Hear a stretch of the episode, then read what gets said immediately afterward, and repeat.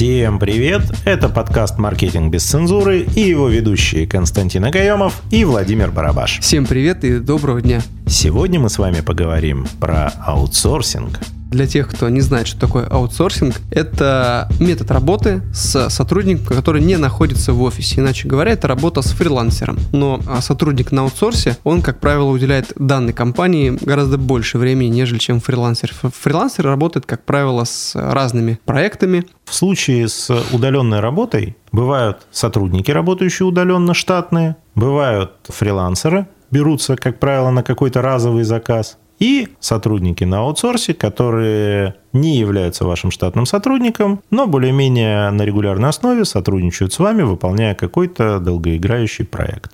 Володь, скажи, пожалуйста, как ты считаешь, какие преимущества есть у этого метода работы? Как и любой вид работы, аутсорсинг имеет и свои плюсы, и свои минусы. Плюсом можно отнести экономию денежных средств, возможность привлечь специалиста в нужном направлении деятельности, нежели пытаться заставить штатного сотрудника выполнять какую-то универсальную работу. То есть качество выполняемой работы выше. Нет необходимости содержать штатное место в офисе, то есть там держать стол, стул, компьютер, доступ в интернет, поить кофе и кормить печеньками. Ну, это ты сейчас какие-то слишком суперские условия назвал.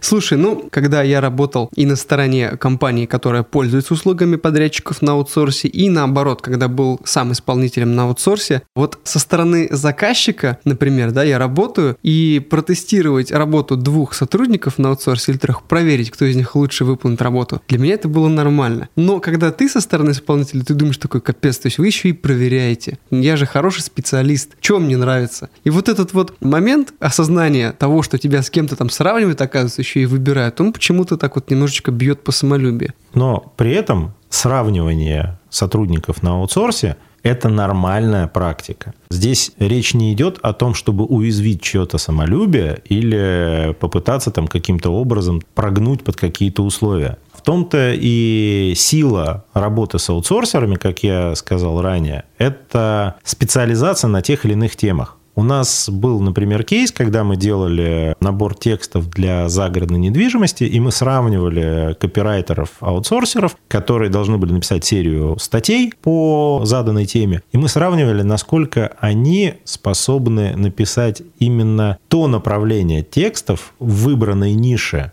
которая бы максимально соответствовала ожиданиям со стороны заказчика. И здесь речь не идет о том, что мы сравниваем, кто лучше и кто хуже. Мы анализируем, кто больше подходит под поставленную задачу. Это нормальная практика, и, в принципе, никто из аутсорсеров не обижался на такую постановку вопроса. То есть для этого и писались тестовые задания, сравнивались их э, уже проделанные работы для того, чтобы подобрать максимально точное попадание в задачу. Скрипя зубы, соглашусь. Это у тебя фантомные боли. Да, на стороне аутсорсеров. Но это скорее минус со стороны тех людей, которые работают на аутсорсе. А минусы компании, которая нанимает кого-то на аутсорс, тут, наверное, я самое важное выделю, это отсутствие вовлеченности сотрудника удаленного в процесс работы компании самой. Работа с такими сотрудниками требует, я считаю, определенного подхода и метода для того, чтобы их а, практически ежедневно держать на контроле, потому что ты не знаешь, чем занят сотрудник. И здесь, наверное, все решает все-таки качество и количество постановки задач, которые должен выполнять данный сотрудник. То есть ты его привлекаешь для того, чтобы он выполнял какие-то определенные задачи. Не нужно ставить какие-то фантомные цели для него, чтобы и себя не расстраивать, и строить иллюзий по поводу его работоспособности. Сотрудник на аутсорсе должен выполнять строгие, четкие задачи. Не стоит воспринимать сотрудников на аутсорсинге как некую ману небесную, которая по волшебству может решить все поставленные задачи и при этом не иметь никаких минусов. Минусы, конечно же, тоже есть. Наверное, основным минусом является отсутствие возможности стопроцентного контроля выполнения задач, потому что человек находится не то чтобы не в вашем офисе, а может находиться там за тысячи километров от вас, и вы просто физически не можете прогарантировать, что поставленные поставленная задача в определенный срок будет выполнена. Человек может заболеть, у человека могут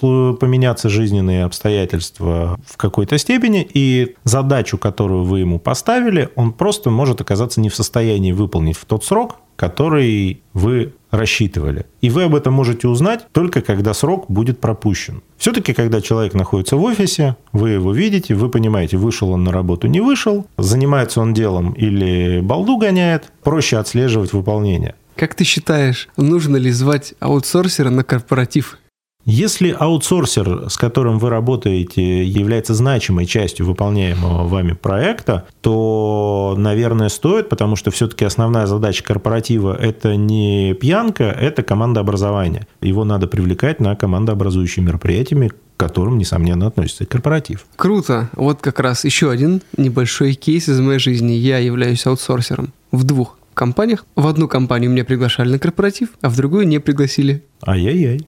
А сейчас несколько базовых советов для того, чтобы минусы аутсорсеров не являлись для вас минусом, а может быть и стали плюсом. Формируя сроки выполнения задачи, которую вы ставите перед своим сотрудником, который на аутсорсе, важно учитывать, что лучше всего заложить еще несколько дней, там 2-3 дня в плюс к этому сроку, для того, чтобы вовремя можно было внести какие-то изменения, потому что всякое может случиться. Вообще лучше поручать аутсорсеру работу рутинную, долгоиграющую, не связанную с какими-то горящими сроками и всегда быть с ним на связи. С таким человеком нужно определить, через какое средство коммуникации вы будете с ним общаться, потому что все относятся по-разному к звонкам, к сообщениям и так далее, и так далее. То есть я считаю, что лучше всего выбрать метод коммуникации заранее со своим подрядчиком, которого вы нанимаете на аутсорс, и по этому каналу коммуникации общайтесь, будь то мессенджер, звонки, формат работы так или иначе тоже обговаривать обязательно.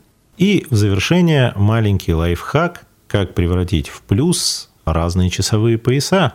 Вы можете сделать так, что у вас будет не 24 часа, а больше. Например, набрав аутсорсеров по разным часовым поясам. К примеру, вы разрабатываете сайт, дизайнеры, которые делают вам визуал, находятся во Владивостоке. К моменту, когда они все доделали, у вас начинается утро, и вы это согласовываете с э, вашими заказчиками, а программисты, которые собирают вам сайт, находятся где-нибудь э, в европейских часовых поясах, доделывают сайт, когда уже и у вас, и у заказчика э, ночь. И тем самым вы получаете готовый продукт гораздо быстрее, чем если бы вы делали это в одном часовом поясе.